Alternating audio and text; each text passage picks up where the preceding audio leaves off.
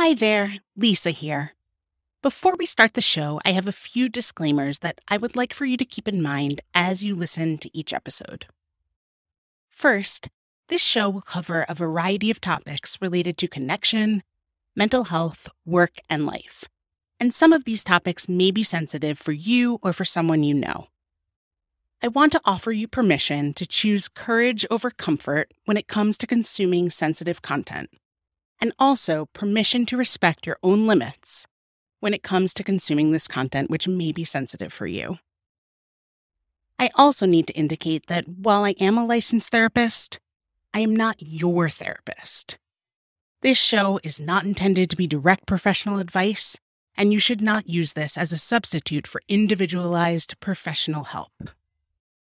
Lastly, while I can assure you that any of the coachable or teachable content I share will have demonstrated effectiveness and or practices I use myself, I can also assure you that I am imperfect, and there are times when I do not act as skillfully as I would have liked. My goal is to act skillfully most of the time, and I very much want that for you too. Now, with that said, let's start the show. Hello, and welcome to Wired to Connect, the startup mental health podcast that keeps you going every week with our easily digestible lessons, skills, and stories that you can put into practice immediately. I'm your host, your coach, your teacher, Lisa Birnbaum. I'm also a social worker, a therapist, and the co founder of Strength Squared, a therapy coaching and consulting practice for startup founders and their teams that I started with my wife and co founder in 2021. The learnings we are sharing here come from a combination of the lived experiences of the startup founders and startup team members we've worked with over the years, from our own lived experiences, and from research backed strategies too. And we are so excited to be able to share these insights here with all of you now. In today's episode, we'll be discussing whether your startup has an accurate understanding of what exactly psychological safety is, why it's so important, and then how to foster it effectively. Today's episode is going to be a bit different in that my wife and co founder Marisa will be joining me on the mic today. On a personal note, and as some of our listeners know, at the time of this recording, November 2022, Marisa and I have two young kids, Maya and Parker. Maya is three, and Parker just turned one. And yes, like many of you, we too are right in the thick of it as we try to navigate both work and life. Anyway, with Parker still a baby, it just felt super hard to have us both on the mic. And it's really thanks to Marisa that I've been able to record these episodes at all. There's nothing magical about Parker turning one the other day. He's definitely still a baby who needs constant care, love, and attention. It's a milestone, though, for sure, and so we wanted to give this a try. Our plan from the beginning was to have us co host together, and hopefully we'll be able to get there soon. For today, though, you'll get to meet Marisa and spend some time with both of us as we talk through this crucial topic of psychological safety. As I hope you can all appreciate, so much of this is interconnected. We're going to break all of this down for you in today's episode, so let's get into it. Let's make some meaningful connections. Support for today's show comes from our very own Strength Squared. What if you really knew the type of startup founder you are, or the type of future startup founder you are likely to become? Would it change your trajectory? Would you do anything differently? Well, now you can better answer these questions for yourself by taking the quiz we created specifically for startup founders and future startup founders. In 10 pinpoint questions, you'll identify your leadership strengths as well as your opportunities for growth. At the end, you'll see which type of startup founder you are, or which type of future startup founder you are likely to become, so that you can move forward with the clarity, courage, and confidence to ensure that your type is working for you rather than against you. Just head to strengthsquared.com slash quiz to take the first step toward being the best startup founder you can be. That's S-T-R-E-N-G-T-H-S-S-Q-U-A-R-E-D dot com forward slash quiz. And we can't wait to hear which type of startup founder you are. In today's episode, Marisa and I are talking through what exactly psychological safety is to be sure you have an accurate understanding of it and why it's so important for the success of your startup. Then we'll get into how to establish, build, and cultivate that psych safety effectively. And now, a long overdue and very warm welcome to my wife and co founder, Marisa Birnbaum. Welcome to the show, Marisa. So excited to have you here. Thanks so much. I'm very happy to be here.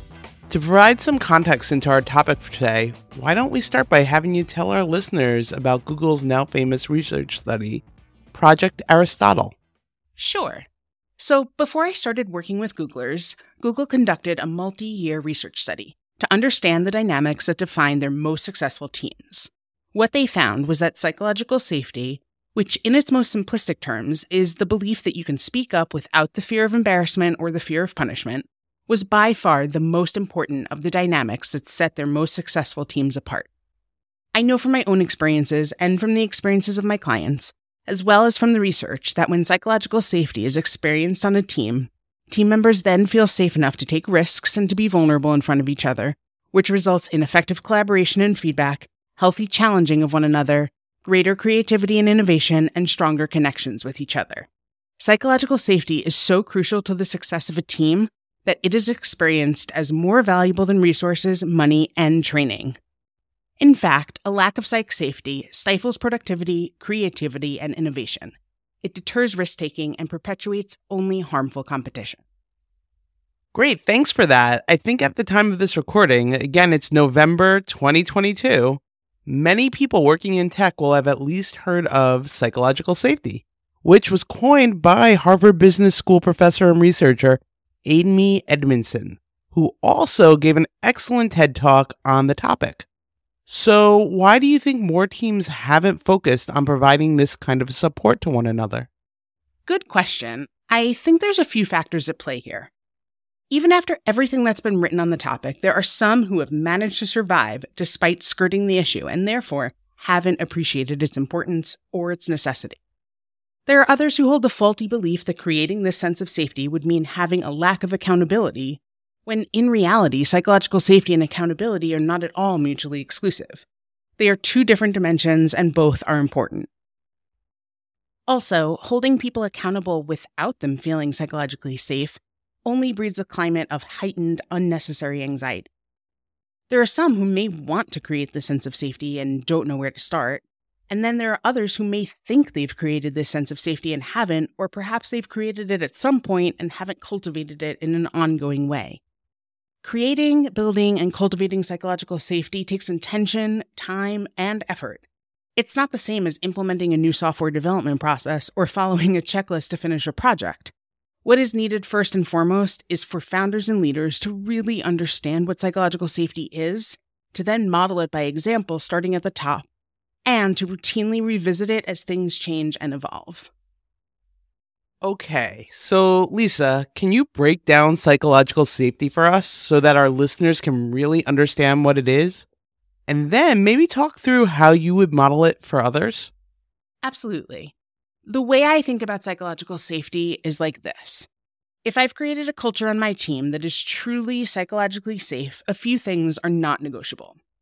First, every single person on my team must genuinely believe that they are empowered to speak up about concerns and suggest ideas without these negatively impacting them in some way.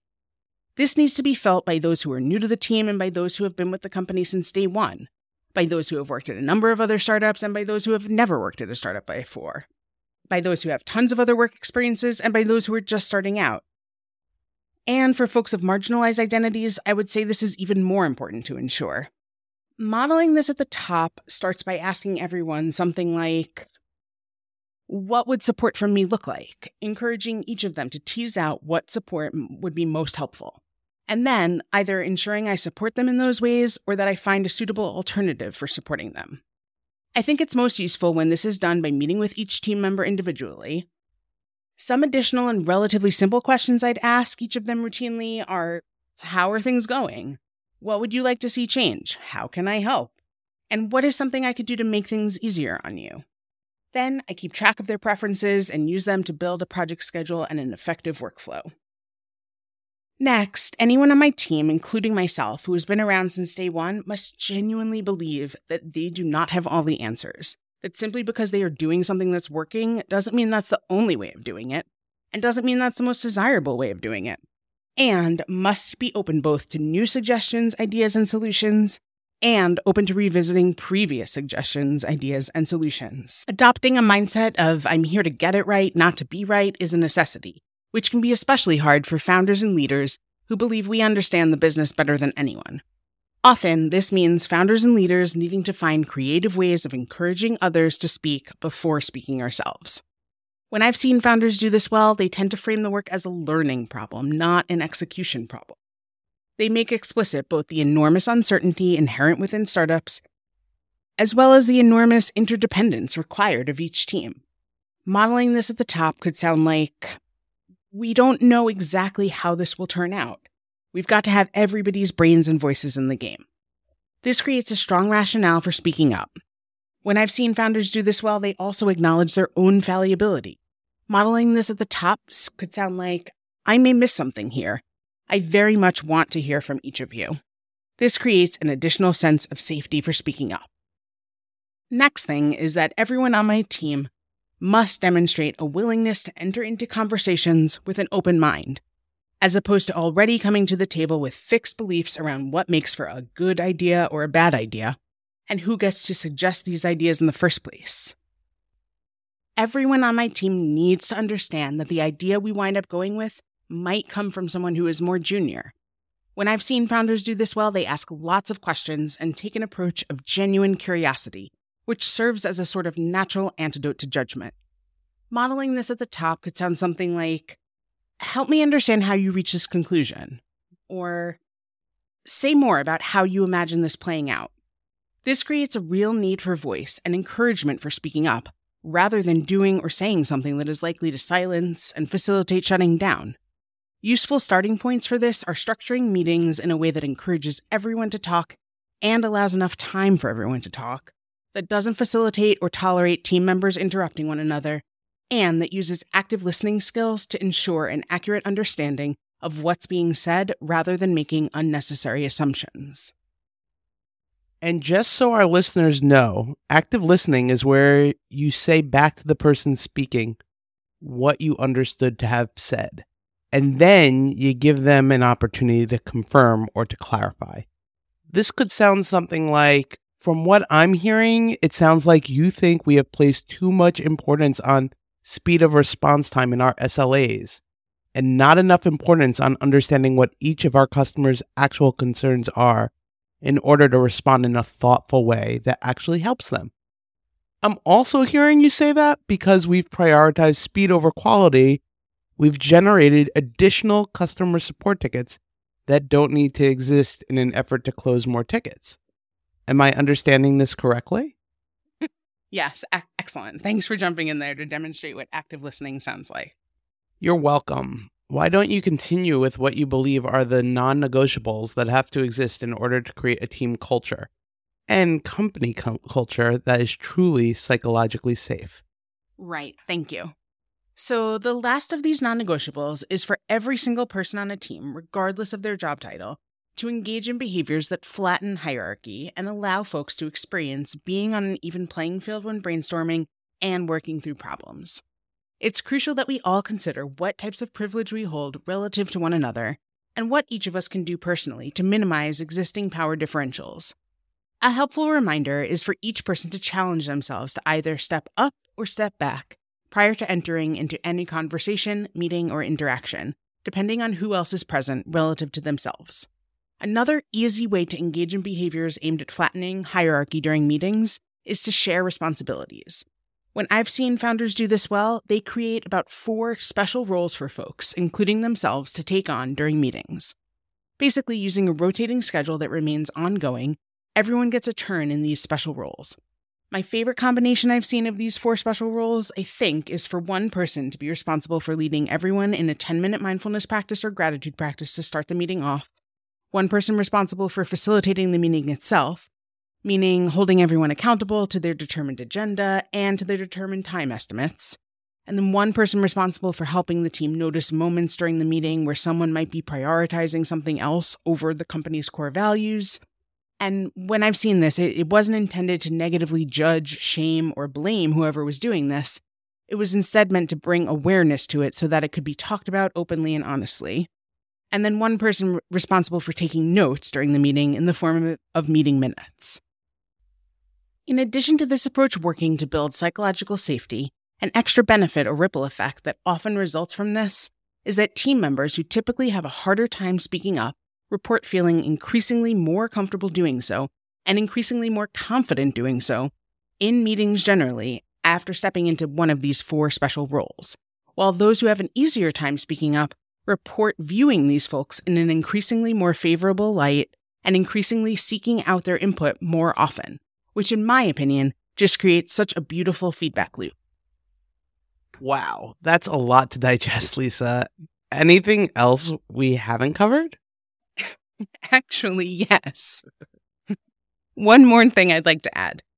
In its most simplistic terms, if psychological safety is the belief that we can speak up without the fear of embarrassment or the fear of punishment, along with the additional details we just talked through. And I'm hoping that this may not even be necessary for me to say. This doesn't mean speaking without limits or in ways that utilize our power or privilege to speak in ways that are oppressive or othering to folks. You and I both are very intentional about our dialectical worldview. We recognize that we humans are complicated, imperfect beings, and that seemingly opposite perspectives or paradoxes can and often do simultaneously exist. And we are both deeply committed to looking for that kernel of truth to another's perspective. These are guiding principles that are fundamental to the way we approach our work and our lives, and these are all very much in line with the concept of psychological safety. That said, I feel the need to be clear about the fact that if there was ever a question within systems that devalue and dehumanize people, there is no middle path that we are willing to support. This doesn't mean shaming and blaming others, it does, however, mean dismantling oppressive systems, holding people accountable for their actions, and supporting a person's basic human rights above all else. Good thing I asked. As we hope you've come to appreciate, so much of this is interconnected. We'll be back to recap all of these connections right after this. Support for today's show comes from our very own Strength Squared, a therapy, coaching, and consulting practice partnering with startup founders and startup teams. At Strength Squared, our goal is not to have to treat burnout after the fact, and instead, to prevent burnout from happening in the first place. We do this by equipping startup founders and their teams with the necessary skills to build sustainable, mentally healthy work cultures of collective care, collective accountability, and intentional work life integration. If you are a startup founder, a startup team member, or are someone who might be a future startup founder, and are navigating a challenging topic that you would like addressed on our show, or if you have a question you would like answered on our show, please send an email to podcast at strengthsquared.com for a chance to have your topic addressed or to have your question answered on a future episode. Again, that's P O D C A S T at S T R E N G T H S S Q U A R E D dot com. And we'll keep our eyes out for your topics and for your questions let's go ahead and pull all these connections together. To recap, if I've created a culture on my team that is truly psychologically safe, a few things are not negotiable. First, every single person on my team must genuinely believe that they are empowered to speak up about concerns and suggest ideas without these negatively impacting them in some way. Next, anyone on my team, including myself, who has been around since day one, must genuinely believe that they do not have all the answers that simply because they are doing something that's working doesn't mean that's the only way of doing it and doesn't mean that's the most desirable way of doing it. And must be open both to new suggestions, ideas, and solutions, and open to revisiting previous suggestions, ideas, and solutions. Next, everyone on my team must demonstrate a willingness to enter into conversations with an open mind, as opposed to already coming to the table with fixed beliefs around what makes for a good idea or a bad idea and who gets to suggest these ideas in the first place. And lastly, every single person on my team, regardless of their job title, needs to engage in behaviors that flatten hierarchy and allow folks to experience being on an even playing field when brainstorming and working through problems. Thank you so much for listening to today's episode of Wired to Connect, and I hope this was helpful. if you've got a question you would like answered on our show, just send an email to podcast at strengthsquared.com. That's P O D C A S T at S T R E N G T H S S Q U A R E D dot com or use the link in the show notes. And if you would like a chance to win a free startup coaching session, which retails for $500, keep your ears out in the very next section for the instructions. That wraps up today's episode. I hope you loved it. Don't forget to hit subscribe or follow on your favorite podcast app so you don't miss an episode. And we are currently giving away our free startup coaching session. If you want to win a free coaching session, just leave us a rating and write a review on Apple Podcasts or the podcast app of your choice, and you'll be entered in our weekly random draw. This type of startup coaching session retails for $500 and can be yours for free by rating and writing a review of our podcast. Then, listen in next week to see if you won. It's that simple. Thanks so much in advance for supporting us on Apple Podcasts or on the podcast app of your choice. Before we go, we want to leave you with this. Like many things, establishing psychological safety is not a one and done thing. It requires ongoing cultivation and reestablishing along the way. Creating what Dr. Brene Brown refers to as a safe container is done by asking your team what they need in order to feel open and safe in a given conversation. This is one of the easiest practices to implement Yet, many founders, leaders, and teams don't know to ask this. There are a number of things that can get in the way of psychological safety. The behaviors we've seen most often get in the way of psych safety at startups are behaviors like not recognizing judgment as such, giving unsolicited advice, interrupting, maintaining unclear boundaries, and sharing information outside of team meetings you know, like the meeting after the meeting that not everyone is in on. On the other hand, the behaviors that folks need from their founders, leaders, and teams, whether startup or otherwise, almost always include acknowledging and reserving judgment, staying curious, listening and asking questions, being clear about what is known and being honest about what is unknown, and not sharing information or experience about others that aren't yours to share. Invest 20 minutes in creating psychological safety before any discussion, meeting, or conversation. The return on investment is huge in terms of building trust and improving the quality of feedback and conversation. Make your intention of creating safety explicit and get your team's help on co creating it and effectively implementing it together. Okay, that's it for us for today. Be sure to tune in to our next episode episode 12. Can't wait to connect with you then. Thank you to my incredibly talented cousin, Andrew Fisher, for writing and playing the original music for this show. And from the bottom of my heart, thank you to my amazing wife, partner, and co founder, Marisa, for your belief in me and in this show, for everything you do for our family and for Strength Squared, for everything you are doing behind the scenes for Wired to Connect and without whom none of this would be possible. Lastly, and perhaps most importantly, thank you so much to all of you who are listening for supporting us by choosing to spend your time with us, for connecting with us, and for keeping an open mind and an open heart. I'll look forward to connecting with you in next week's episode. And until then, take good care and remember, we are all wired to connect.